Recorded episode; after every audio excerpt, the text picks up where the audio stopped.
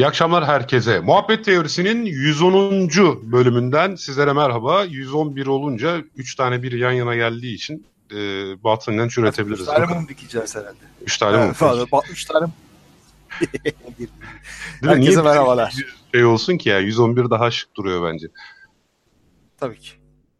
Yani Birler bir kere sadece. O Abi düşün sonuçta. Ama 10 tane rakam var. Bunlardan sadece birden 3 tane yan yana gelmiş. Burada bir mucize olmalı diye düşünüyorum. bu bir tesadüf olamaz kesinlikle yani. Evet evet. 110'dan sonra gelmesine ne diyorsun? Valla büyük hikmet var bunda gören gözler için diyorum. Bu arada bugün Rıdvan İbrahimovic ateist attığı o gollerden sonra şöyle bir düşünse iyi olur aslında demiş. Na- Nasıl yani yani ne demek Valla yani yayındakiler de anlam verememiş ya. O düşünse daha iyi olur bence. Bak ateist ama atıyor yani. Rıdvan ben şöyle güzel bir çalışma yapsa ya ateist olanlarla inançlı futbolcular arasındaki gol sayısını karşılaştırsa. Ateist diyen futbolcu var mı kolay kolay ya? Valla herhalde İbrahimovic açıklamış olmalı ki Rıdvan Dilmen için bu bir konu haline gelmiş bu şekilde. İbrahimovic diyorsan bu şey mi boşluk mı? Herhalde öyle. Abi futboldan hiç anlamıyorum. Hiç sıfır yani. yani. Ben de anlamıyorum da isimden diye düşündüm. Yani şeyse buralı değilse daha rahattır böyle dinsizliğini herhalde ilan etmek konusunda falan diye düşündüm de. Yani İspanya'da yaşadığı için de olabilir. Zannedersen Barcelona'da Ha, tamam. oynuyor. Yani Ha tamam oldu o zaman oldu. nereli olduğu değil, nerede yaşadığıyla ilgili rahatlık bence. Eh, evet kesinlikle öyle. Valla şey de ilginç bir şekilde burada da biraz artıyor galiba dinsizliğini ifade edenler. Hatta dindarken dinsiz olanlar da artıyor gibi haberler alıyorum hep sürekli. Evet, Yeni böyle şey haberler çıkmış. var. Rapor çıkmış değil mi? Ha, Aa var ya aynı konuya değindik plansız olarak. Ee, Aynen, aynen. Konya'da yapılan Gençlik ve İnanç e, Kongresi'nde bilhassa İmam Hatipli öğrenciler arasında deizme fazla bir kayış olduğunu e, ortaya koyan bir rapor çıkmış. Bugün Evet. e, Mustafa Hoca var, ilahiyatçı. Mustafa Evet. Öztürk. Böyle arada beraber CNN'e beraber katılırız. Çok iyi bir ilahiyatçıdır. E, Yavuz Oğan akşam ona bağlandı ve bunu sordu. O da bu tür bir eğilime için üç tane sebep gösterdi. Hı. Birincisi anne babaların çocuklara telkinde bulunduğu yaşayışı yaşamamaları. Hı hı. Yani çocuğuna şu günah bu günah diyor çoğu insan ama yani yolsuzluk, rüşvet vesaire gırla. Evet. Ee, ikincisi din eğitimindeki mesele yani meleklere niçin inanmalıyız gibi bir soru rasyonel bir sorudur diyor. Öğrenci buna rasyonel cevap veremez diyor. Ne diyecek diyor. Yani çok şaşırdık bize dinlerken yani. Evet. Da işte enteresan tarafı kendisi nasıl bir rasyonel cevap veriyor ben onu merak ediyorum. Bir kendi olarak. şimdi şahsen tanıdığım için bir şey demeyeyim. Ee, onun adına konuşmayayım. Herhangi bir insanlara- profesörü olarak diyelim yani yani şimdi. Neyse sen bitir de ben ben Yani de 20-30 yıl o fikre yatırım yaptıktan sonra bir şeyler değişiyordur. Şimdi bir şey diyemeyeceğim. Yani. Üçüncü e, olarak da Aa, üçüncüye neye bağlamıştı unuttum ya. Siyasileşmesiydi galiba. Ben de dinledim çünkü. Yok Yavuz Oğan onu sordu da o noktada şey biraz itiraz etti. Mustafa Öztürk. Valla ben de e, bir, daha bir gün önce bir e, şeyde muhafazakar bir siteden haber sitesi veya dergi olabilir. Bir yazı paylaşmıştım bu şekilde başörtülü olup il- ilahiyatçı olup Hatipli olup deist hatta ateist olanlardan şikayet eden bir yazıydı yani. Tam da denk düştü üst üste. Aynı şeyden bahsetmiyordu yani bu rapordan bahsetmiyordu. Denk düştü. Ama bak hem e, bu Mustafa Hoca'nın söylediklerinde hem de o yazıda bir rahatsız edici bir tavır var. Şimdi Mustafa Hoca da mesela bu şey çocuklar sevk ediliyorlar buna. İşte başıboş kalıyorlar, buralara dü- düşüyorlar gibisinden bir tonla söylüyor. Boş Şimdi- boş kalıyorlar demedi ya. Ya demedi de, de ton, ton olarak dedi. Sevk edildiğini söyledi, kelime olarak kullandı ama böyle çocukların iradeleri dışında bu şey, yerlere sürüklendiği iması veren fiiller kullanarak bunları açıklıyorlar. Burada bir rahatsız edici. Ha tamam. Yani Üçüncü nokta oydu. Sosyal medyada vesairede artık her türlü fikrin serbest olarak dolaşabilmesi, çocukların bunu bulabilmesi falandı galiba. E, evet yani dünyaya açıklar, izole değiller diye diye- dediği de. Yani şey dedi işte derste e, pardon derste diyorum. E, şeyde imam hatiplerin müfredatında felsefe, antropoloji, sosyoloji falan çıkartıyorlar. Hiçbir şey vermiyorlar.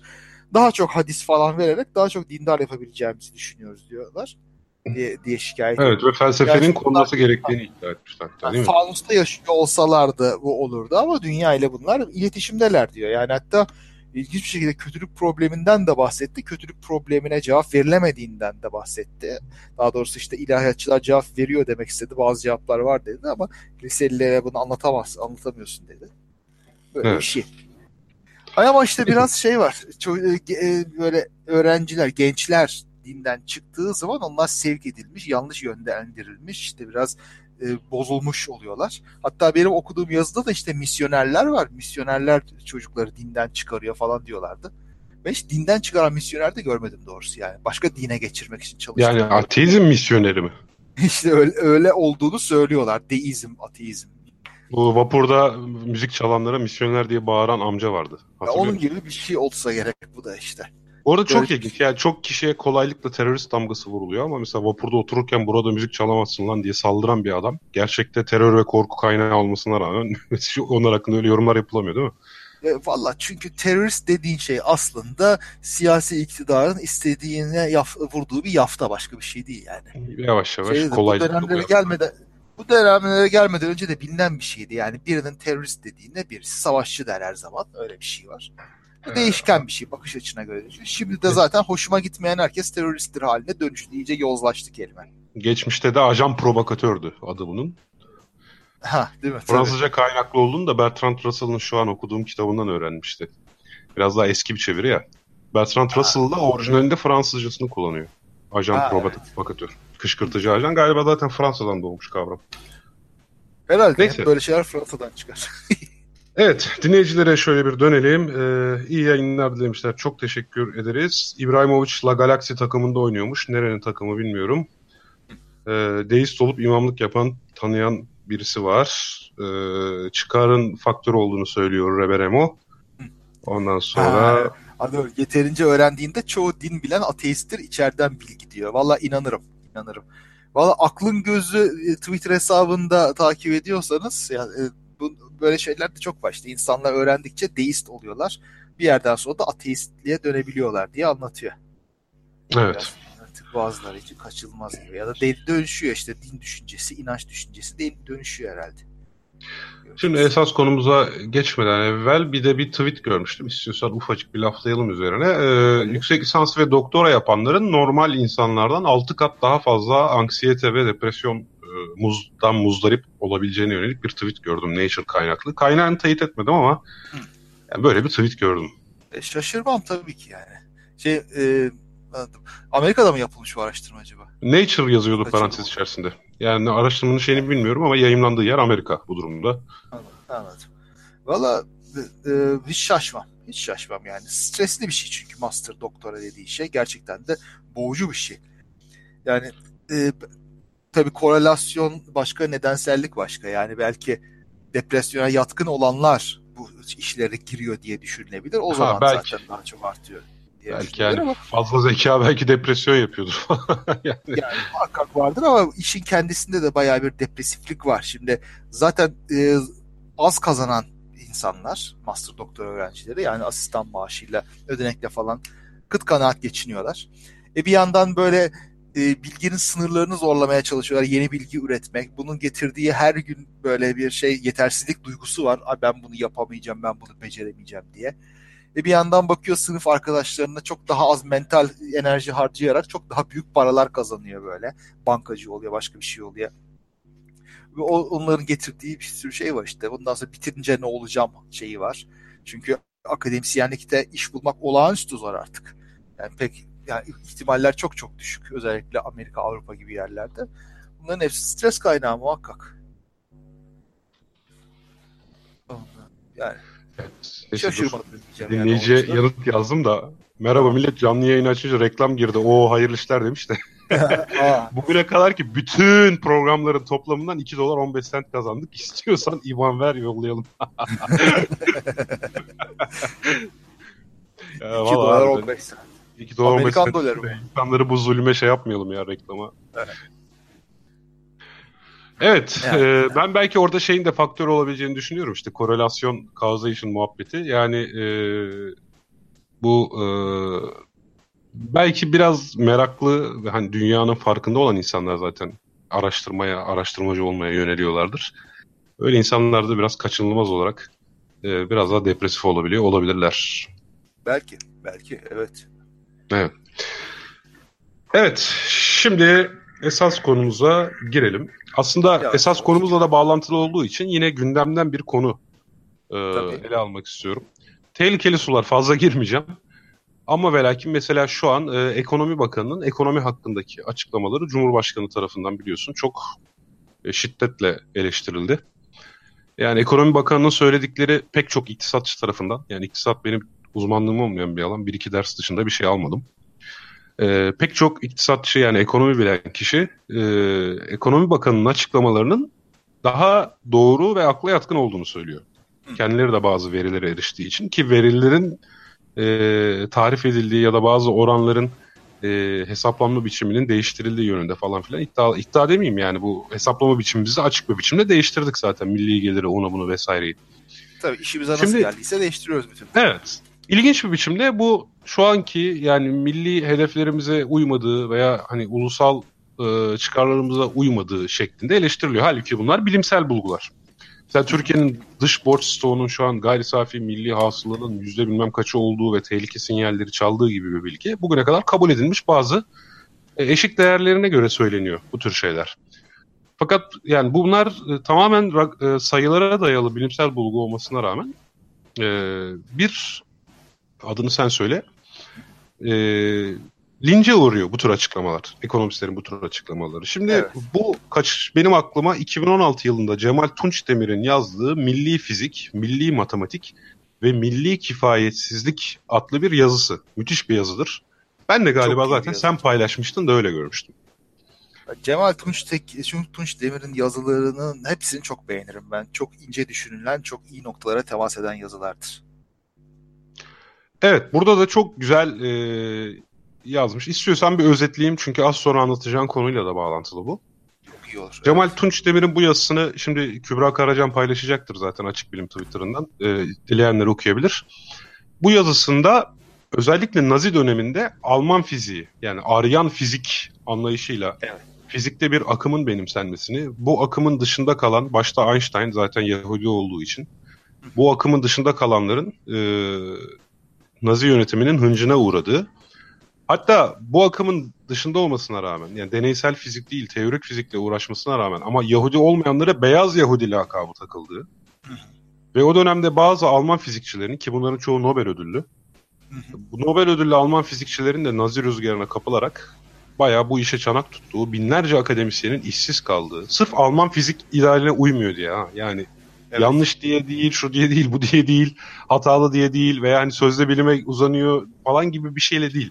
Sırf o dönemde Aryan fiziği, deneysel fizik yani Alman fiziği, deneysel fizikle ileri olduğu için e, teorik fizikle uğraşanların bayağı cadı ilan edildiği dönemi anlatıyor. Benzerini de Stalin'in yaptığını çok da güzel aktarıyor. Ki Stalin döneminde de e, burada daha çok Lisenkoizm'den örnek verilmiş ama Stalin döneminde bazı ilginç böyle makaleler devrim ruhuna zarar veriyor. Kapitalistlerin e, istek ve arzularına uyuyor diye bilim insanlarının ceza aldığı, işinden olduğu, ee, ee, şeyde, Stalin döneminde kuantum mekaniği de şeyde yoz burjuva fiziği diye eleştiriliyordu yani. Şey diyalektiğe uymuyor diye yasaklanmıştı hatta. Marx'ın diyalektiğine uymuyor diye değil mi?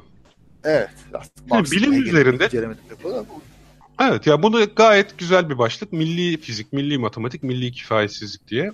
Ee, çok ilginç bir şekilde işte bulgular e, tamamen rasyonel verilere dayalı olsa bile e, bazı başka ideolojik amaçlar uğruna bilimin bile e, saptırılabildiği mi diyeyim artık nasıl diyeyim. Güzel bir yazı yani bir kere o okuduğu zaman hepsi anlaşılacak ki az sonra buna yönelik örnekler vereceğiz. Tabii şey var işte e, bir iktidar yani tartışmasız olan bir iktidar her şeyi bastırabilir, gazeteleri susturabilir, insanları susturabilir ve eninde sonunda gerçeklerle yüz yüze kalmak zorunda kalacak o gerçeklere kafasını vurduğu zaman çıkan sesin bile duyulmasını istemiyor haliyle. Çünkü kafasını vurdu diye.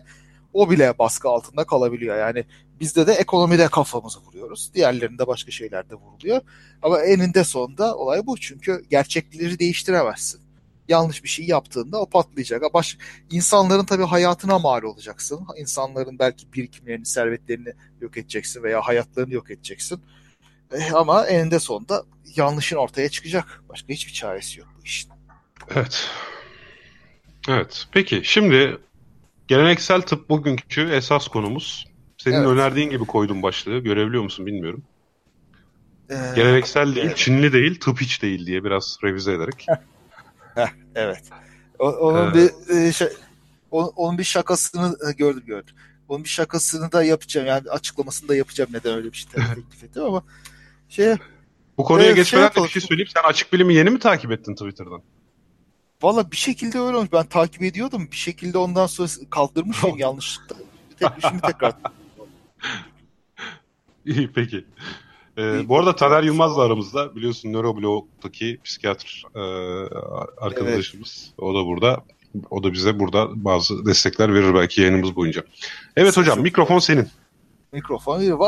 Şey de bir, bir arkadaş sordu geçen hafta işte Twitter üzerinden bu meridyenler nedir falan gibi onları konuşur musunuz diye dedim neymiş acaba diye. İlginç şeyler çıktı işte. Meridyen dediğimiz şey bu geleneksel Çin tıbbında bulunan bir kavram. Şimdi geleneksel Çin tıbbı prensiplerine göre ki bunu da işte kaynak yayınlarından çıkan bir kitapta mesela okuyorum. Kayna çeşitli kaynaklar da var da Geleneksel Çin Tıbbı isimli bir kitap var. İlkelerini ve uygulamalarını anlamak. Yani e, şeyden Liao Yukun yazmış. E, Çin Bilim ve Teknoloji Tarihi Topluluğu Başkan Yardımcılığı görevi yürütüyor. Ya bu işi bilen birisi olarak yazmış yani. Şimdi burada e, şeyde Çin tıbbına göre işte insan vücudunda çeşitli elementler var ve bunların işte dengeleri, bunların e, çeşitli baskın çıkan özellikleri falan hastalıkları yaratıyor, sağlığı yaratıyor, değişik şeyleri üretiyor. İşte yin, yang, beş element teorisi var. Farklı Modern tıptaki homeostazi kavramına benziyor galiba anladığım kadarıyla. Pek benzemiyor çünkü bunlar gayet soyut şeyler. Mesela şu kitaptan alıntı yapıyorum. İşte e, beş element teorisi farklı şeyleri belirli beş sınıfta toplamak için kullanılır. Benzer şeyler arasındaki ilişki benzetmeler kullanılarak açıklanır. Ne o elementler örneğin, abi? Ateş, hava, örneğin su, karaciğeri ele toprak, alalım. tahta mı yani beşincisi bu arada hakikaten? Evet evet yani e, ateş var, hava var, demir var, e, tahta var.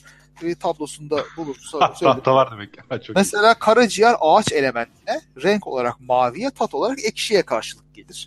Dolayısıyla ciltteki mavimsi görüntü karaciğerdeki bir hastalığı gösterir ve ekşi tada sahip bitkilerle tedavi edilebilir. Ee, böyle şeyler, böyle ilginç şeyler. İşte e, beş element ağaç, ateş, toprak, metal, su oluyor. Toprak ve metal ayrı, hava yok ve ağaç var. Ve bunlar mesela yönlerle e, şey yapılmış, ilişkilendirilmiş, mevsimlerle ilişkilendirilmiş. Ya mesela ağaç deyince doğu yönü, ilkbahar mevsimi, rüzgar, filizlenme, ekşi, ağır, mavi ve Hiao işareti. Beş işaretten biri. Yani kategorize Böyle, edebildiği her şeyi kategorize edip birbirleriyle ilintilenmişler gibi görünüyor. Evet ama bunlar arasındaki bağlantı ne çok belli değil. Şimdi meridyenlere gelirsek. Meridyenler çi ve kanın akış yoludur. Kitaptan alıntı yapıyorum yine. Bu yollar birbirlerine bağlıdırlar ve bedeni bütünüyle entegre bir sisteme götürecek bir ağ oluştururlar meridyenlerden işte 12 temel meridyen olduğunu söylüyorlar. Ee, bunlar işte 3 organ, el veya ayak, yin ve yang olacak şekilde 3 beden bölgesinin birleşimi. Bunların çizimleri falan var. Mesela koldan geçen bir akciğer meridyeni var. Ondan sonra kollateraller, şunlar bunlar. Şimdi çi ve kanın akış yolu dedik. Kanı ölüyoruz da çi ne? Yani çi böyle çi şeyde, derken bu çi düşmesindeki çi gibi mi? Çi yumuşak Yok. mi? Çi şey, Sadece şey, şu FPC evet. gibi bir kitap e, serisi var. Onun Galiba gibi. öyle. Herhalde ondaki Çi de bundan geliyor. Evet. Şeyde İngilizce metinlerde QE diye yazılır bazen. Değişik bir Çinceyi transkripsiyon kullanarak. Evet. E, Çi diye okuyoruz biz. Şimdi buradaki Çi aslında eskiden beri bildiğimiz vitalist düşüncenin ortaya çıkması hali. Yani ruh, işte mana, ondan sonra şey, elan vital falan gibi canlılara canlılığını veren fiziksel olmayan soyut işte mücerret varlık akıcı akışkan burada söz konusu olan. Yani tabii bunun varlığına dair herhangi bir işaret hiç yok. Hiçbir şekilde çi diye bir şey görmedik. Damarlarımızı kestiğimizde sadece kan akıyor. Çi akmıyor. Bunun yolu nerede, nasıl tespit etmişler bilinmiyor. Kaç bin yıllık yani. bir inanç bu? Çünkü Türk e, mitolojisinde de benzer bir kavram vardı o yüzden. Yani o şeyde e, her şeyde var. Her mitolojide var. Çünkü vitalizm bütün insan topluluklarında mevcut bulunan ortak bir düşünce. Vitalizmde vücuduna senin can veren ayrı bir varlık var. Yani ruh dediğimiz kavram aslında. Başka Yeri şey. gelmişken açıklayayım. Türk mitolojisinde de er, sur ve kuttur. Er canlı cansız her şeyde. Sur tüm canlılarda. Kut sadece insan ve atta var. Yani e, şimdi ne kadar eskiye geleceğiz ona da. E, önce bu özetleyeyim ya bunları. Şimdi bu meridyenlerin hususiyetine işte bu meridyenler üzerinde de akupunktur noktaları oluyor. Bu geleneksel Çin tıbbı ifadelerinde. Bu işte meridyenler arasındaki geçiş noktalarında olduğu söyleniyor bu akupunktur noktalarının. Ee, değişik sayıda olabiliyor. Ondan sonra işte şöyle bir ifade var. Bu çalışmalarda uzmanlaşmamış olanlar için meridyenlerin doğasını anlamak zordur. İnsan bedeninde anatomik olarak bu tür noktalar bulunamaz. Fakat bu noktaların teorik ve klinik olarak önemleri çok büyüktür. Şimdi ben buradan pek bir şey anlamıyorum. Yani çok muğlak. Yani kitabın tamamı zaten muğlak ifadelerle dolu. Benim anladığım tek şey burada inanmak isteyen inanıyor sadece. İnanmak istemeyenin e, inandıracak bir şey yok burada. Bir de bu çok özel ve çok e, zor veya çok önemli diye böyle üçünü beraber görüyorsan bir şüphe edeceksin herhangi bir şeyden. Biraz öyle. Yani evet. kitabın e, içinde de hiçbir kaynak gösterilmiyor. Hiçbir bilimsel kaynak yok. Ve ilginçtir ben bir de bir ders kitabı da buldum aslında geleneksel Çin tıbbı ile ilgili. O koca ders kitabının arkasında kaç tane referans vardı biliyor musun? Dört kaç? tane. Dört tane referans. Yani e, şey, abi, üç tanesi yok. 1979 tanesi, bir tanesi daha sonra 80'lerden bir tane. Bütün ders kitabının referansları bundan ibaret. Ya bunlar bu şekilde. Şimdi ha, bütün akupunkturlar şunlar bunlar buna dayanıyor. Şimdi akupunkturun düşüncesi vücuduna böyle incecik iğneler batırarak bu çi akışını düzenlemek. Çünkü e, bu düşünceye göre çi e, akışı bozulduğu zaman bir yerlerde tıkandığı zaman falan çeşitli hastalıklar olabiliyor. İşte romatizma oluyorsun, başka bir şey oluyorsun. Şöyle oluyorsun, böyle kalbin bozuluyor, kanser oluyorsun. Ama bu akışı düzeltirsen her şey güzelleşiyor, her şey harikalaşıyor. Ee, şimdi yani meridyenler bunlar.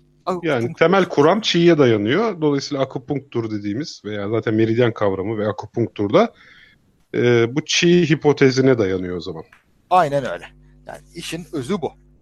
Anladım. Peki şimdi e, bunda şimdi eleştirel bakışta şey, ilginç bir şekilde akupunktur çok yayılmış durumda. Bakıyorsun böyle hastaneler, doktorlar bilmem ne akupunktur uygulaması şusu busu var. E şimdi bu e, Sağlık Bakanlığı'nın hacamatın yanı sıra bir sürü başka şeyi de e, desteklemesi falan gibi düzenlemesi gibi şeyler var. Akupunktur da bunlarla beraber. E, sırf bizde değil Amerika'da başka yerde Avrupa'da da yapılabiliyor bunlar.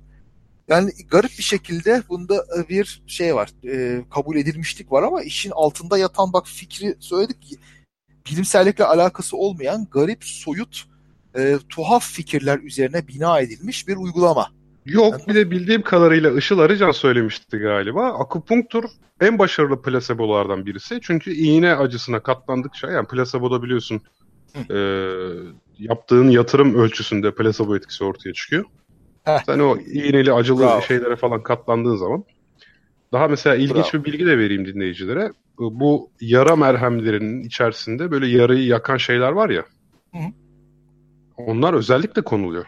Yani etken maddesinin onu yakmasına ihtiyaç yok ama insanlar e, iyileşmediği ha. hissine kapılıyorlar. Ha, e, yakmayan iyi krem, evet, yakmayan krem satın alınmıyor.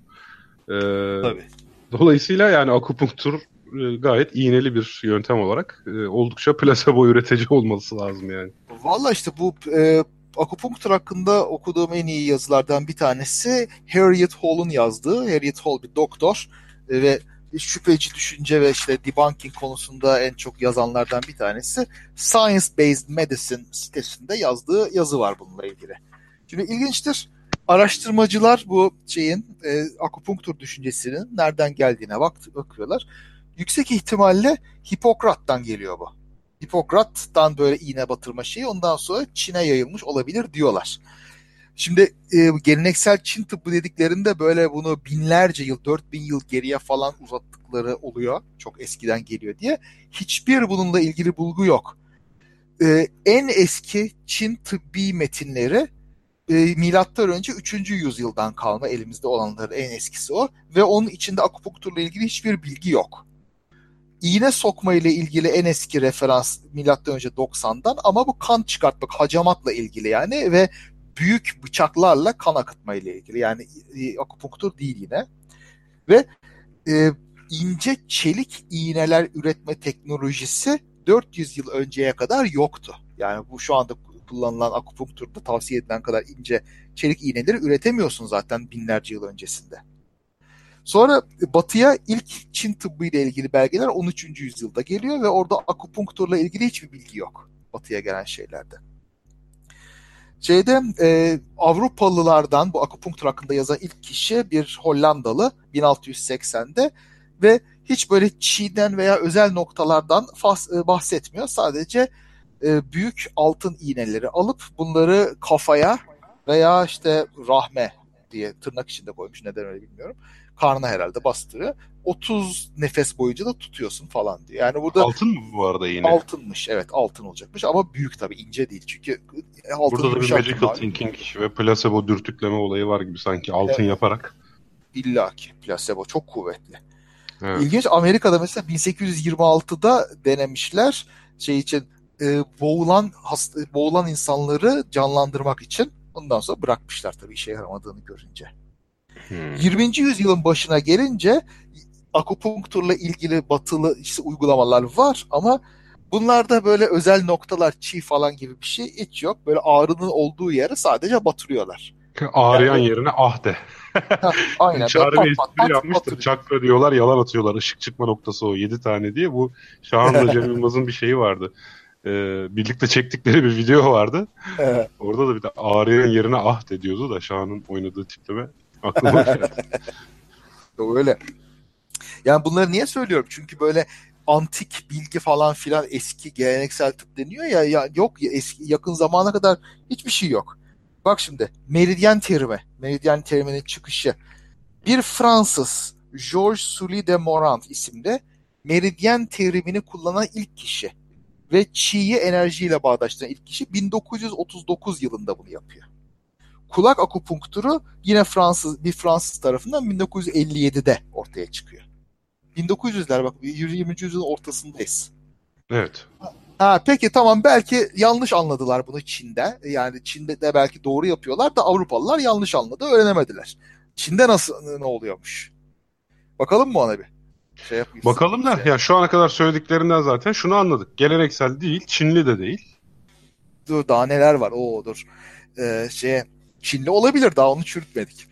Tamam peki. Şimdi Çin hükümeti aslında bu akupunktur falan gibi şeyleri yasaklamaya çalışmış. 1822'den başlayarak 1940'lara kadar falan. E, şey diye batıl inanç diye yani gerçek tıp değil diye. 1800'lerde. Şey, 1800'lerde ha. Çin Müthiş. milliyetçi hükümeti de bastırmaya çalışmış. Mao komünist hükümet geldiği zaman bunu tekrar canlandırıyor. Neden? Çünkü işte açıkça söylüyor. Ben inanmıyorum böyle şeylere diyor ama e, bizim yüz milyonlarca insanımız var ve doktorlar yetişemiyorlar. O yüzden de insanlara böyle bir tedavi uygulamamız lazım. Yani biraz Aa, yumuşak doğal, doğal seçilim yöntemi olarak kullanıyor. yani yok işte e, batı yöntemleriyle geleneksel yöntemlerimizi birleştirmeliyiz. Yani integratif tıp falan diyorlar ya işte onu yap yapıyor. O ifadeleri kullanıyor. Ama aslında yaptığı şey çok basit. Ya biz bunlara doktor götüremiyoruz. Bir şey yapıyormuş gibi görünelim oyalansınlar. Yani e, hatta hiçbir şey ölsünler hatta neredeyse. Bilmem yani ölsünler demiyordur yani sonuçta. Şimdi işe yaramadığına inanıyorsa ve e, ölümcül bir hastalığa sahip kişinin buna yönlenmesini de umursamıyorsa Heh. E, o yani zaman iyi düşünerek e, isteyen ölsün. İsteyen buna gitsin ha. ölsün diyor yani. Belki. Yani belki öyle. Tabii hüsnü niyetle şöyle düşünebiliriz. Yani elimizden geleni yapıyoruz ama yetişemiyoruz. Sen başının çaresine bak demektense belli bir ilgi gösteren birilerini gönderelim. Belki o şekilde biraz mutlu olurlar. Plasebo etkisini ifade edemese de bu şekilde e, düşünmüş de olabilir. Bilmiyorum. Anladım. Ee, vallahi, o yüzden yani e, dediğim şu şeydir.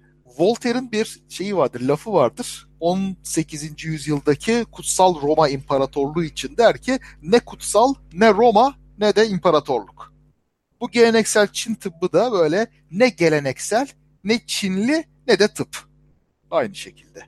Tabii Gördüğünüz bunu sadece yani akupunktur falan... için söylüyoruz ama muhtemelen değil mi? Çünkü gerçekten geleneksel Çin tıbbı denilen ve binlerce yıldır uygulanan pratikler var. Yok aslında. Şimdi bu geleneksel Çin tıbbının bu terimi yaratan yine Mao. Yani bu dönemde şimdi biz burada e, eski uygulamalarla Batı'yı birleştirelim denmiş. Ama o eski uygulamalar dediğin böyle belli bir e, kabul edilmiş konvansiyon yok içindeki tıpçılar arasında, o eski şeyler arasında. Bu böyle cin çıkarma, astroloji, işte üfürükçülük, bir sürü Yok, şey. şey. Herkes kendi tarafta vardır bir şeyler ya. Yani şu otu şunun için kullan falan diye. Hiçbir ortak şey yok. Hepsi tamamen kendi kafasına göre uydurmasyon yapmış. Herkes kendisine göre bir şeyler uydurmuş. Şimdi bunlar bir akademi kuruyorlar ondan sonra. Bu e, folk şeylerini, tıbbını falan birleştirelim. Bir bilimselleştirme çabası var açıkça. Bunu inceleyen herkes bu şekilde söylüyor. Bir bilimsellik kisvesi ne büründürüyorlar. Bu eski Hala Mao döneminden bahsediyorsun değil mi? Mao dönemi ve sonrasında da devam ediyor.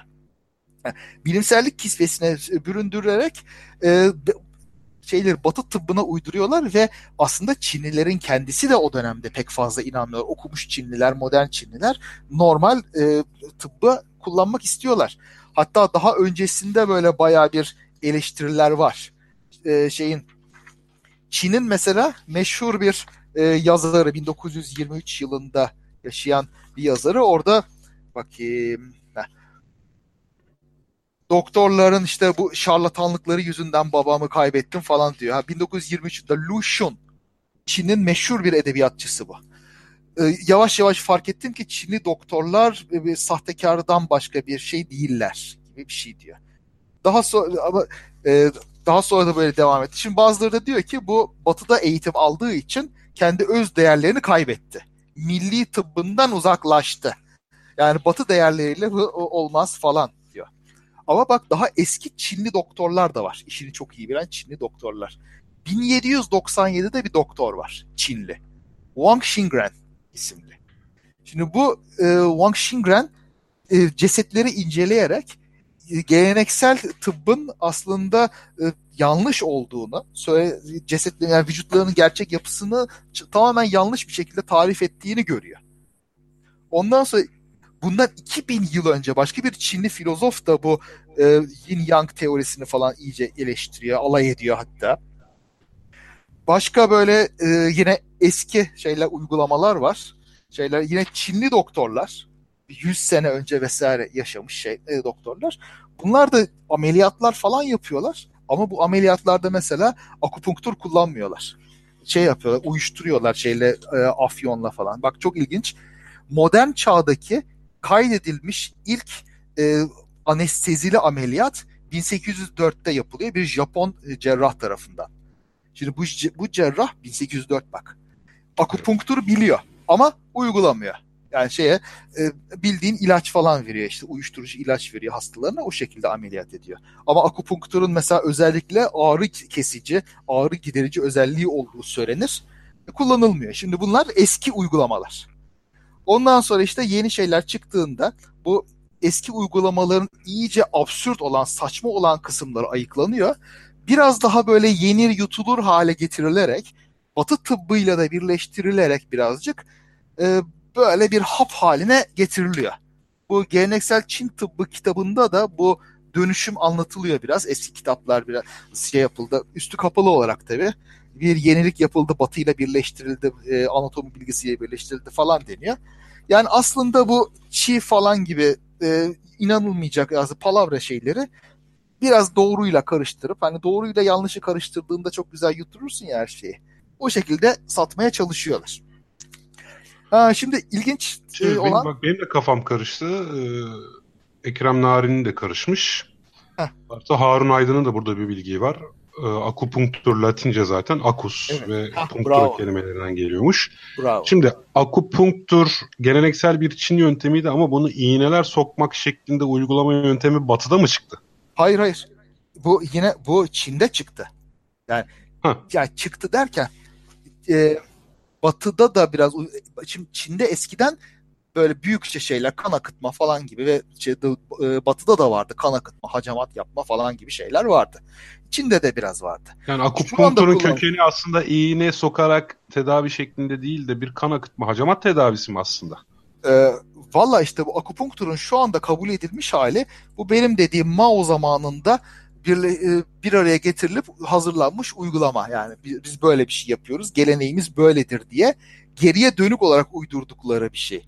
Ama Baştan dönüp tarihi tekrar yazmışlar. Böyle uygulanmıyor. E, akupunktur yani eskiden var mıydı? Bu şekilde mi vardı? O meçhul. Dediğim gibi 400 yıl öncesine kadar başındaki Japon doktorundan ama bin, hani 1800'lerdeki Japon doktordan bahsederken akupunktur ha. bilmesine rağmen onu anestezi yöntemi olarak kullanmamış demiştin. Ha ha evet. E, tabii. Bugünkü gibi ince iğneler yok o zaman. Kalın kalın şeyler böyle bayağı e, çivi gibi iğneler var orada. Hatta böyle 1800'lerde Çin'de çalışmış bir Amerikalı doktor ya batılı doktor Amerikalı mı bilmiyorum. E, o zamanla ilgili bir hikayesi, tecrübelerini falan da anlatıyor. Akupunktur diye çocuğu getiriyorlar diyor. İşte orasına burasına mesela hastanın karnına batırıyor iğnesini. Yanlış bir yere geliyor. Orada kanamadan ölüyor hasta diyor. Abuk subuk yerlere yap, e, bastırıyor. Ölüyor diyor. Yani tamamen bilinçsiz bir şekilde kalın kalın kocaman şeyleri uygulamaktalarmış. Hiç umursamadan. Peki yani, tüm bunları bize liberal olduğun için mi anlatıyorsun? E, yani bilmem pek liberal değilimdir ben. Ya burada Guild by Association geldi de olayı Mao'ya yıkmanın sebebi liberal Vallahi, olmamız. Valla merak eden okusun yani bütün bu kaynaklarda defalarca yazılmış kitaplar, Çin tıbbının geçmişiyle ilgili şeylerde bütün bunlar Mao ile başlıyor. Mao'nun buna inanmadığı kendi ağzından bak kendi doktoru e, Mao'ya ya ben bu beş tane şeye e, beş tane özelliğe elemente falan inanmıyorum bu inanılır gibi değil falan demiş. Mao da kendisi e, ben de inanmıyorum diyor. Ben, ben de zaten normal tıbbı tercih ediyorum diye. Adam kendi anılarında bunu yazmış yayınlamış. Birinci ağızdan yani gelen şeyler bunlar. Anladım. Neyse belki o liberal oymuş. yani şimdi komünistlere to- toz kondurmamak da yani olacak şey değil. Tabii canım yani şimdi bu da saf saf, saf sapa yani. Sanki sen... bunun sebebi John Locke olsa John Locke diyemeyecektik yani. Allah Allah. ya da Adam Smith olsa. Neyse. Yani işte e, bu şekilde bu gelişiyor. Şimdi 1972'de hani Amerika Çin'e ilk açılmayı yapıyor. Nixon bir ziyaret ediyor. Nixon'la beraber New York Times'ın editörü de onunla beraber geliyor. Oraya geldiği zaman apandisit ağrısı baş, apandis ağrısı başlıyor adamda. Acil Nixon. ameliyatla apandisit. Ha? Nixon'da mı? Efendim? Yok. Kimin e, New York Times'ın editörü. Ha, New York, York Times'ın editörü olan adam. Orada acil bir ameliyata giriyor. Apandisi alınıyor. Ondan sonra e, ağrıdan sonra ki şey, pardon ameliyattan sonra gaz sancısı oluyormuş bu tür ameliyatlarda. İşte evet. bu açıldığı için, e, bağırsaklara müdahale edildiği için tıkanmadan dolayı. O gaz sancısında akupunktur uygulanmış. Bu bunu bir ballandırmış, bir ballandırmış. Amerikan kamuoyuna bu akupunktur bu şekilde girmiş. Bu tabi böyle dikkatsizler buna bakınca e, ameliyattan am, ane, anestezisi akupunkturla yapılmış falan gibi bir sunmuşlar bunu.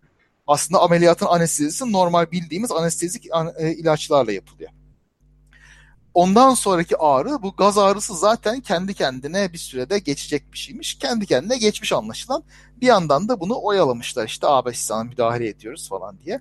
Bu da tabii böyle mistik doğunun e, olağanüstü büyülü uygulamalığıyla falan gözü boyanınca o demiş harika. Bu ya büyük bir New olay York Times Doğu'ya en çok hayran olan editörünü göndermiştir yani. Adam da gidince her şeye zaten o gözle gelmiştir yani. Muhtemelen şeyde işte bundan sonra büyük bir işte çılgınlık başlıyor Batı'da. Zaten Mao'nun bir amacı da propaganda olarak bunu da kullanmak. Çünkü Çin yıllarca ezilmiş, yüzyıllarca hatta ezilmiş, küçük görülmüş, hakir görülmüş. İşte bizim de büyük bir kültürümüz, varlığımız var falan demenin yollarından bir tanesi de bu. Bizim kendimize özel bir tıbbımız var. Bununla da böyle sizin yapamadığınız şeyleri yapıyoruz. Batı tıbbı işte başka, doğu tıbbı başka gibi bir palavralar başlıyor ondan sonra bayağı bir yaygın bir şekilde. Ya işte şey var bu e, geleneksel Çin tıbbını e, savunanlarda Batı tıbbının e, şeyiyle yöntemleriyle değerlendirilemez bu falan gibi şey var. E, bu da tabii saçma.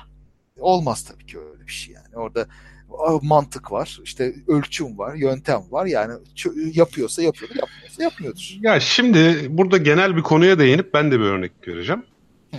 Batı bilmem nesi denilen çoğu şey aslında şu an global olarak geçerli olan şey. Batı tıbbı diye bir şey yok. Modern tıp var. Ve şu an için e, çağımızda yani etkili olduğunu ispatlayabildiğimiz diğer bilim insanlarının görüşüne açık böyle çatır çatır ça- tartışarak kimi zaman doğruya ulaşılan e, ve denenerek de etkin olduğu görülen şeyler. Ya bu batı evet. tıbbı değil. Batı tıbbı evet. bir noktada e, safsataya giriyor. Yani e, özellikle bunu kendi ülkesinde kullanmak isteyen liderler için. Benzer bir vaka anlatayım bitirdiysen. Mesela. Ee, sen anlat daha e, laf lafı açar. Ha, Güney Afrika'nın bir başkanı vardı zamanında. Mbeki diye mi okunuyor bilmiyorum da. Hı. Tabo Mbeki, Mubeki diye yazılıyor da. Mesela bu Tabo Mbeki ülkesinin kanayan yarısı HIV virüsü olmasına rağmen tamam mı? O evet. zaman e, biraz da pahalı HIV ilaçları o yıllarda. 1200 dolar bir hastanın yıllık e, şey pardon aylık maliyeti o dönemde. Biraz bu ekonomi muhabbetine tamam mı? Bunlar Batı tıbbının oyunudur. HIV e, virüsüyle AIDS arasında bir alaka yoktur. Biz kendi e, geleneksel tedavilerimizle bunu yenebiliriz diye böyle bir safsata yapıyor. E, kendi geleneksel yöntemleri de sarımsak, pancar kökü ve Afrika yaban patatesi ki yaban patatesi oldukça zehirli. Yani uzun süre tüketildiği zaman kemik iliği baskılanarak öleme sebep oluyor. Of. Yani ve AIDS'li bir kişi zaten bağışıklıktan muzdarip. Sen adamı bir de yaban patatesi yedirip e, iyice kemik iliğini bastırıyorsun. Adam yamuluyor yani ölüyor. Şöyle söyleyeyim. Mubeki ve onun Sağlık Bakanı yüzünden e, en az 300 bin kişinin kesinlikle hayatını kaybettiği biliniyor. Tahminler zincirleme olarak bu reaksiyonun 2-3 milyon kişinin ölümüne neden olduğu yönünde. Of. Korkunç Çünkü adam şey kesinlikle ülkesinde AIDS ile ilgili e, kurumların e, batılı diye o çalışanlarını sokmuyor, ilaçları almıyor, çalışma yapmalarına asla izin vermiyor. Hmm. Sana şöyle söyleyeyim, daha inanılmaz bir şey bir, bilgi bu. Bu adam hükümetten düştükten sonra ülkedeki tabut üreticilerinin dörtte biri iflas ediyor. O kadar. Adam Azrail gibi bir şey ya. Düşünebiliyor musun yani? Tabut Azrail. üreticilerinin dörtte biri iflas ediyor ya. Of of. Yani öyle korkunç. Yani böyle bir takıntılara girdiğin zaman hele bu takıntılar bir ülkenin otoriter liderinden geldiği zaman durum çok fena işte. Herkes ölebilir ondan sonra. Her türlü felaketi bekleyebilirsin. Evet, yani ve eğitimsiz, adam e, eğitimsiz birileri bir ülkenin başına kayıtsız şartsız yönetici olarak geçtiğinde o ülkede her türlü felaket olur. Aynen öyle ve bir de şöyle bir detay da var. Ee, Afrika bu AIDS'e güya kendi ilacını üretiyor tamam mı? He. Hükümet politikası olarak. Viroden Onda sadece aylık maliyeti 6 dolar. Hı. İçinde dimetil formamid adı verilen böyle endüstriyel bir zehirli bir solvent var. Yani bunun AIDS tedavisinde falan etkili olduğuna dair hiçbir kanıt yok yani. Hı. Ama milli ilaç. Tabii, tabii. Milli ilaç zaten Afrika'da Afrika için sloganıyla pazarlanıyor ilaç. of. Bak Afrika'da ya bu... Afrika için diye. Yani milli tabii. yerli ve milli ilacımız diye pazarlanıyor. İşte ya. ölü sayısı 300 bin yani öyle milli, milliyetçilik zehir kardeşim yani. Milli, milliyetçilik büyük bir zehir. Yani bu Çin tıbbı da bu aslında tür milliyetçilik zehir dersek daha politik olarak doğru olur da. Yok yani milliyetçiliğin iyi bir şeye vesile olduğunu pek görmedim yani böyle şey başka şeylerde de. Sadece düşmanlığa, yıkıma ve ayrılmış ayrışmaya yol açıyor. Şimdi Çin tıbbında da mesela milliyetçi kısım çok. Yani Çin'de mesela yaşayanlar arasında e, bu Çin tıbbı ile ilgili, akupunkturla ilgili şüpheci düşünceyi fazla ifade edemiyorsun. Hemen böyle üstüne çullanıyorlar. Biraz da bu işin böyle milli bir tarafı, gurur tarafı var yani. Bizim gururumuz bu. Bir şeyler oluyor. Tabii o yüzden de e, aktarların elinde, böyle hacamatçıların elinde falan mahvoluyor insanlar. Bunun önemli bir tarafı bu. Evet. Başka bir şey daha var aslında. Şimdi Çin'de de e, şimdi bir, yazı daha var böyle. Ondan çok bahsetmedim de e, Aeon'da çıkan James Palmer'ın yazdığı işte geleneksel Çin tıbbı ile ilgili ve Çin'in içinden bakışla ilgili bir şey.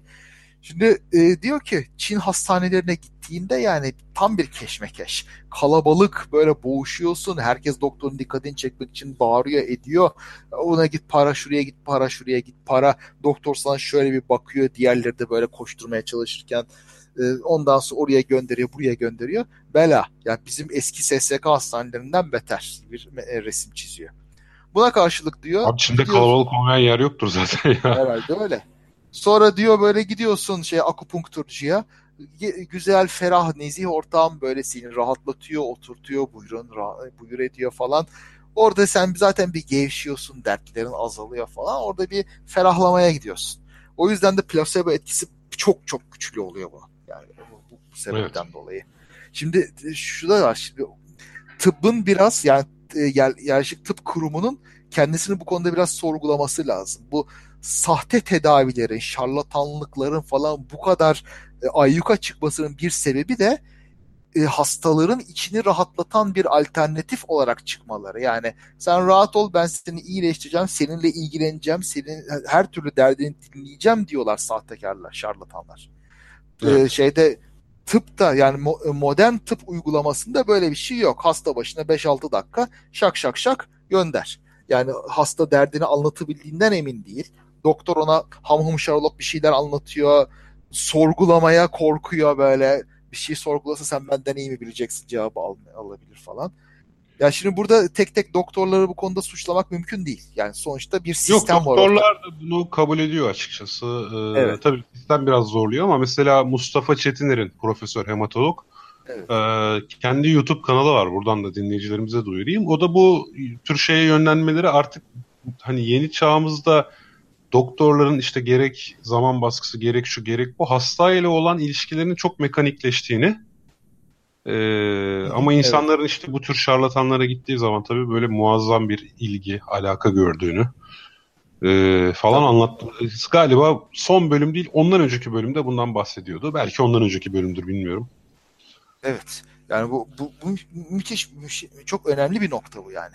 Bu sistemin biraz sağlık sisteminin buna göre değişmesi lazım. Yani insanların belki yığılması, yığılması engellemek için değişik sistemler geçmesi lazım. Ne olur bilmiyorum yani ben düşünemem bunu.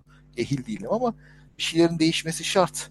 Kişi başına düşen doktor şey kaç kişinin başına bir doktor düştüğü bir gelişmişlik göstergesi olarak kullanılıyor zaten pek çok e, e, öyle, şeyde. Tabii. O, o önemli ne yapsak yetmiyor bilmiyorum. Yani şey var tabii şunu da söyleyeyim akupunkturun e, plasebodan daha, daha fazla hiçbir etkisi olmadığı da ispatlandı. Onu da söylemeden geçmeyelim. Biraz böyle lafı yuvarladık ettik ama e, hiçbir iyileştirici etkisi yok. Biraz böyle ağrı kesici, endorfin salgılatıcı etkisi var. Onda da bir olağanüstülük yok ama böyle insanı rahatlattığı böyle bir tedavi yapacağım falan dediği için güçlü, bayağı güçlü bir e, plasebo etkisi oluşturuyor. Ama tabii evet. geleneksel Çin tıbbı uygulamacıları her şeye iyi gelir, şöyle hastalık yapar, ünlere iyi gelir falan gibi şeyler de söylüyorlar ama kıvırtmaları da tabii var. İşte hastalığın başında yakalanması lazım, çok subtil bir etkidir, ince bir etkidir falan gibi şeyler söylüyorlar. O yüzden de a treni kaçırmışız falan diye orada e, kaytarma şansı, kenara fıyma şansı oluyor adamların. Evet. Bu e, çağrı yalgın açık bilinçte e, Güven Güzeldere'nin konu olup bu placebo etkilerini çok güzel anlatmıştı bu arada. Onu da yeri gelmişken evet, söyleyelim. Evet evet onu dinlemeye değer. Placebo etkisi çok büyüleyici bir şey ya. Acayip çok bir şey ya. Bir şey. Yani. Hatta ben fMRI ile yani, beyne e... bakıldığını ve aynen tedaviye alındıktaki aldığında her ne oluyorsa beyinde çok daha kısa ve geçici bir süre onun olduğunu e, öğrendiğimde çok şaşırmıştım. Belki Çağrı'yı bir gün bu mevzuda çağırırız bir de bize anlatır. Vallahi öyle yani 10 gün önce hani Mesmer'i anlattım ya yalan savar toplantısında muhabbet teorisi değil de o, yayına alın, alınmadı daha ama Mesmer'in de mesela büyük başarısı var. O başarı tamamen telkinin yarattığı placebo etkisinden kaynaklanıyor. Evet, aynen. Evet, evet. Böyle şeyler var ya. Kaan bazen görünce şaşırıyorum. Ee, Amerika Birleşik Devletleri'nde yaygın galiba. Özellikle de siyahi vatandaşlar arasında yaygın galiba. Böyle sahnede bir tane adam var. Elini böyle ileriye uzatıyor. Millet onun rüzgarıyla böyle bir geriliyor. Bir tanesini parmağını uzatıyor. Yerde titremeye başlıyor falan. O ne ya? O, o da aynı ya. O da aynı işte enerji veriyorumdur herhalde. Ya da Amerika'da şeydir herhalde böyle din işte seni işte İsa'nın gücüyle kutsuyorum gibisinden. Ya o dinamikler çok ilginç. Yani sosyologsun sen daha iyi bilirsin onu benden. Sen anlatırsın da bir toplu dinamik var herhalde böyle. Birileri böyle bir çarpılıyor, ondan sonra kasılıyor, nöbet geçiriyor. Diğerleri de onu görüp ondan etkilenerek nöbetler oluşturabiliyorlar. Hiç ortada bir şey yokken. İnsan ruhu çok acayip bir şey. Ne oldu? Tra yani hep birlikte bir transa geçme hali yani. Sosyolojiyle değil de daha çok bayağı sinir bilimle falan açıklamak gerekir. Evet. Ha Çağrı'nın de, bir düzeltmesi var çok doğru.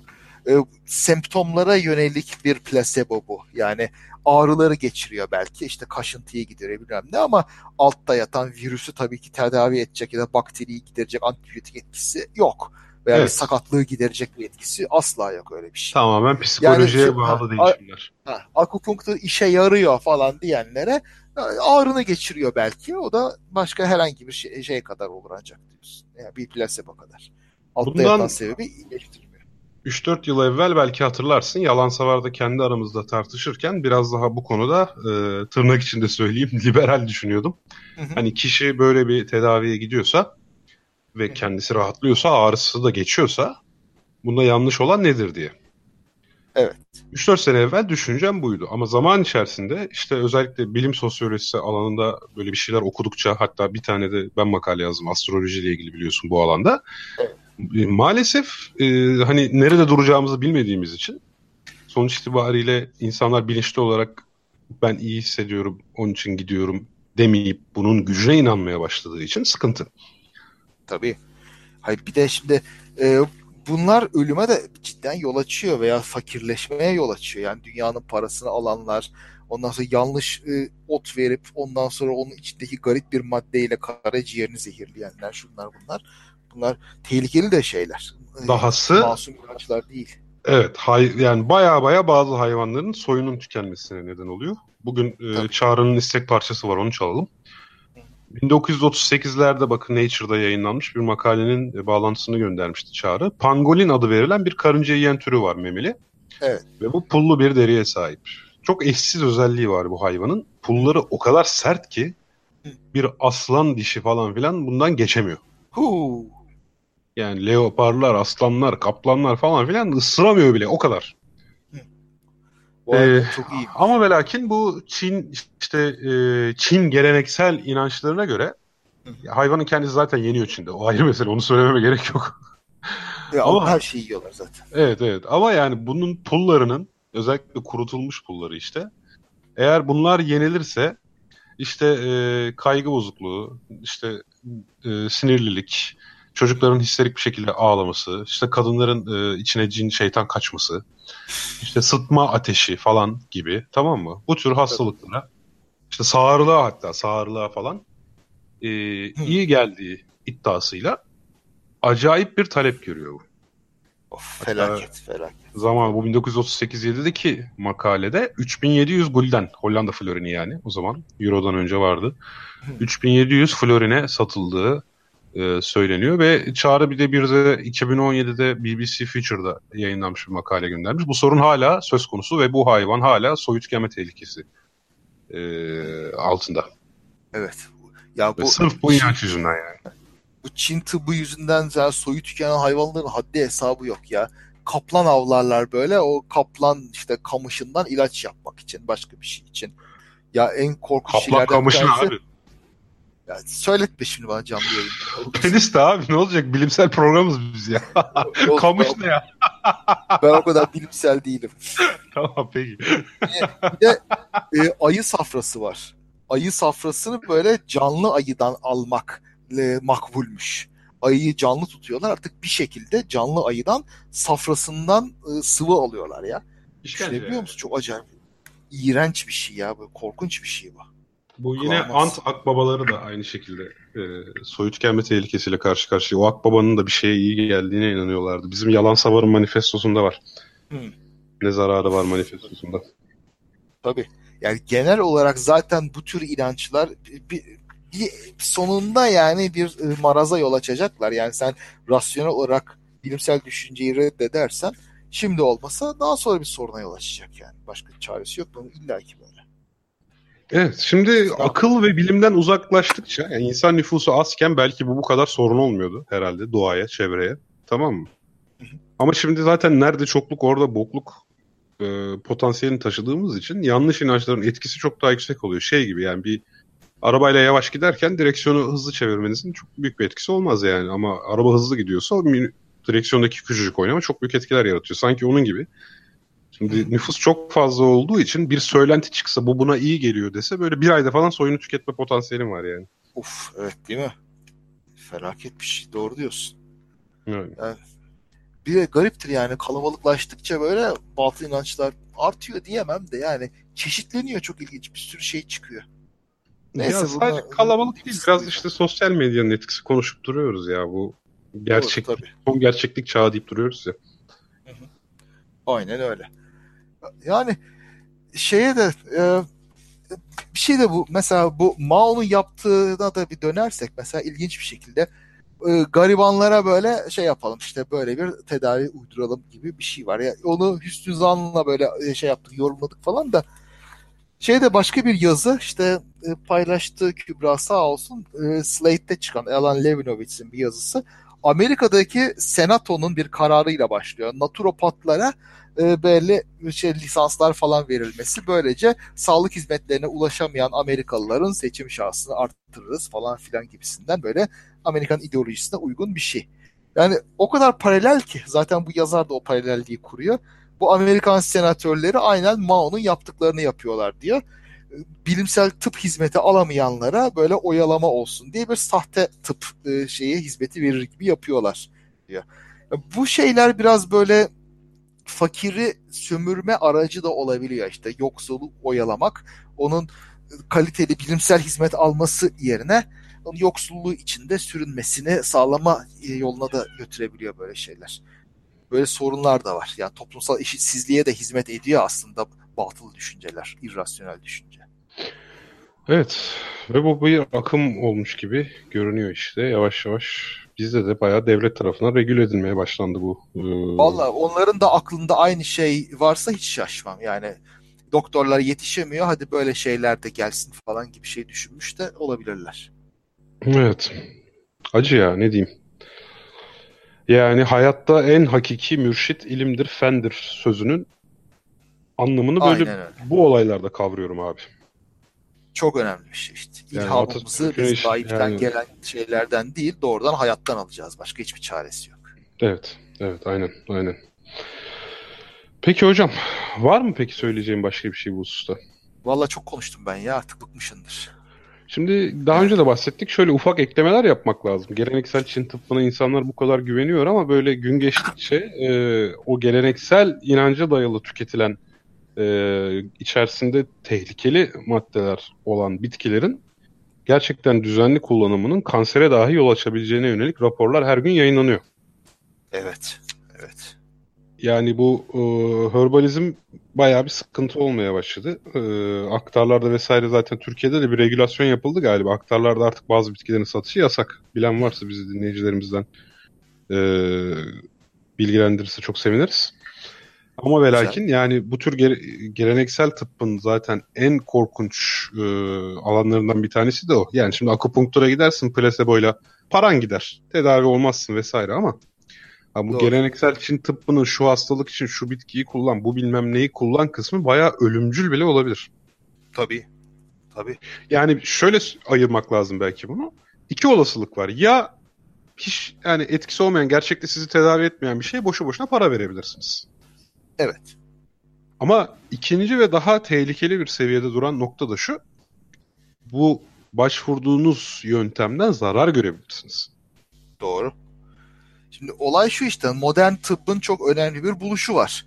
Doz ve tepki eğrilerini ölçmek. Yani ben bu maddeden, bu etken maddeden belli bir doz veriyorum. O nasıl bir etki yaratıyor diye bunu dikkatlice ölçüp artıra artıra ne yaptığına bakmak. Bu çok önemli bir keşif.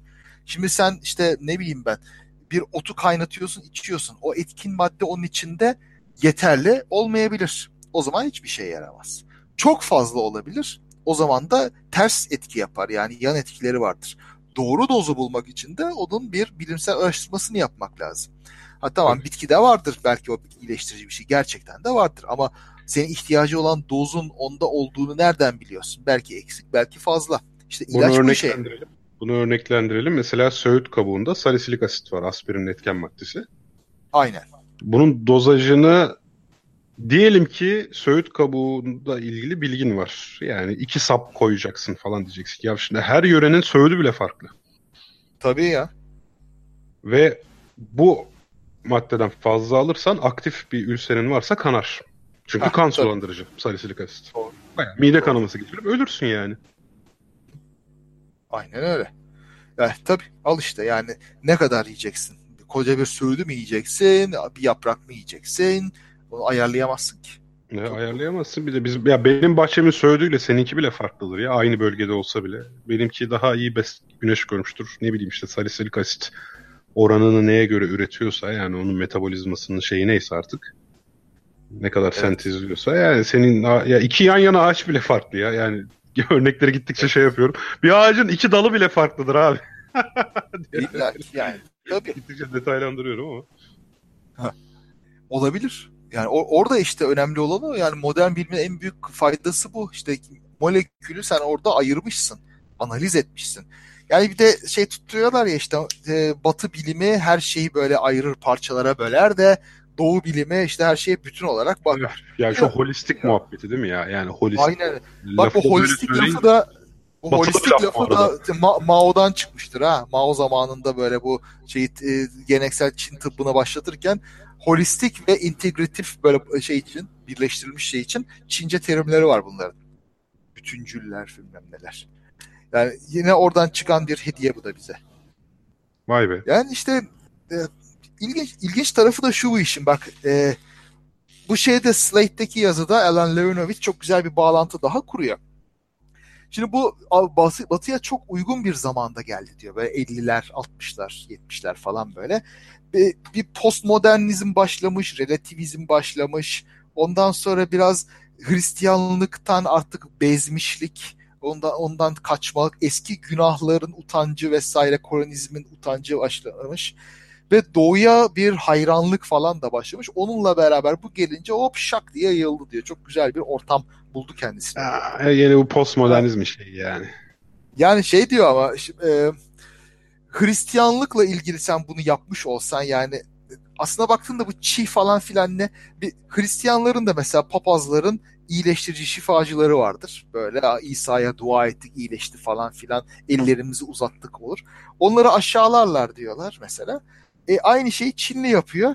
Onda böyle bir sürü derin mana arıyorsun. Acaba bu Çin'in kuantum mekaniğiyle alakası bir temel parçacık olması mümkün müdür diye kafa yoruyorsun. Yaptığı aynı şey aslında. Bizdeki de aynı ya. Şimdi bizdeki o hani bazı tayfa e, böyle hani plaza insanı diye dalga geçilen tayfa Feng Shui'dir odur budur falan ilgi gösteren. Evet. Bizdeki işte tamamen aynı. Hacamat veya hacamat veya işte dua ile iyileşme falan gibi şeyleri burun kıvırır. Yani ideolojik olarak halbuki ikisi ikisi de aynı işte şey. Hah, çok ikisi doğru. de inanca dayanıyor. Ha, işte o yüzden işte e, rasyonel düşünceyi dindar olmak veya olmamakla bağdaştırmamak lazım. Dindar olmayan, dinden hoşlanmayan birisi yine irrasyonel olabilir şu veya bu sebepten dinden, dini şeylerde uzaklaşmıştır ama başka bir e, batıl inanca yine düşebilir yani. Ondan dikkat etmek evet, lazım. Hatta şeye. Kipolla'nın aptallık yasalarından şey. ikincisiydi galiba der ki bir insanın aptal olup olmaması onun diğer özelliklerinden bağımsızdır yani. Çok profesör de aptallık yapabilir yani. Hem de nasıl uf uf uf uf. Evet. Neyse bak örneği fizikçiden verdim fark ettiysen. Aynen. Neyse seni tahrik edemedim. O zaman yok ya ben de ben ne gelmiş. biliyorum. Başta kendim olmak üzere. Var yoksa diyeceğim bir şey kapatacağız artık programımızı. Valla tamam daha çok, çok konuştum. Bıktı herkes benden. Yok abi bıktığımızdan değil ya. Maksat sen yorulma yani hani. Sağ ol sağ ol. Amca otur şöyle diyeceksin biraz daha hadi bakalım. Evet, tamam, evet sevgili bakalım. dinleyenler ya bayağı da dinleyici yorumu var aslında. İstiyorsan şöyle bir son bir kez bakalım. Olur Belki, olur tabii. E, bilgi vardır ondan sonra da kapatalım. E, sülük ve hacama tedavi SGK kapsamına alınıyormuş demiş Volkan Arıksu. Benim bildiğim kadarıyla çoktan alındı. Evet. Ee, yanlış biliyorum? Taner Yılmaz Hipokrat çağlarına dayanan dört sıvının dengelenmesinin hastalığı çözeceğine inancından bahsetmiş. Işıl Arıcan'ın evet. bu arada bir yazısı vardı açık bilimde onu da hatırlatalım. Hı hı. Ee, sülük mü alırdınız, eroin mi? 19. yüzyıldan tu- tuhaf tıp uygulamaları adıyla. Ha, evet. Doğru. Ee, detoks içecekleri demiş Harun Aydın. Evet şu sırada o bahsettiğimiz tayfa arasında meşhur bir şey. Ee, sağ olsun Harun Aydın hocam ne bıkması yapın iki saat dinleyelim demiş. Valla Harun biz bıkıyoruz. Az sonra konuşacak şey kalmıyor. Ee, Valla yatacağız artık zaten erken kalkıyoruz sabah. Evet daha geride olan maalesef yorumları bu durumda. Ee, okuyamıyoruz. Evet, herkese o zaman iyi geceler diliyoruz.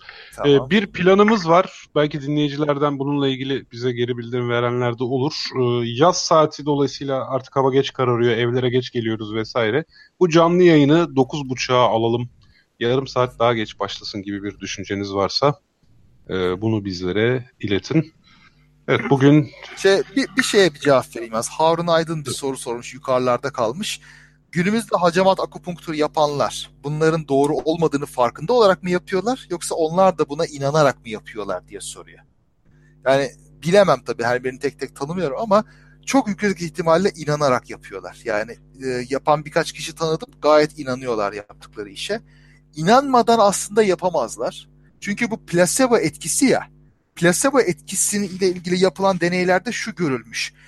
E, çift kör deney yapmadığında yani sen bu uygulamayı yapan doktora mesela yapılan şeyin placebo olduğunu söylediğinde söylemese bile hastaya bunu tavrından halinden onun işe yaradığına inanmadığı anlaşılıyor ve placebo e, normalde yaptığı etkiyi göstermiyor hastada.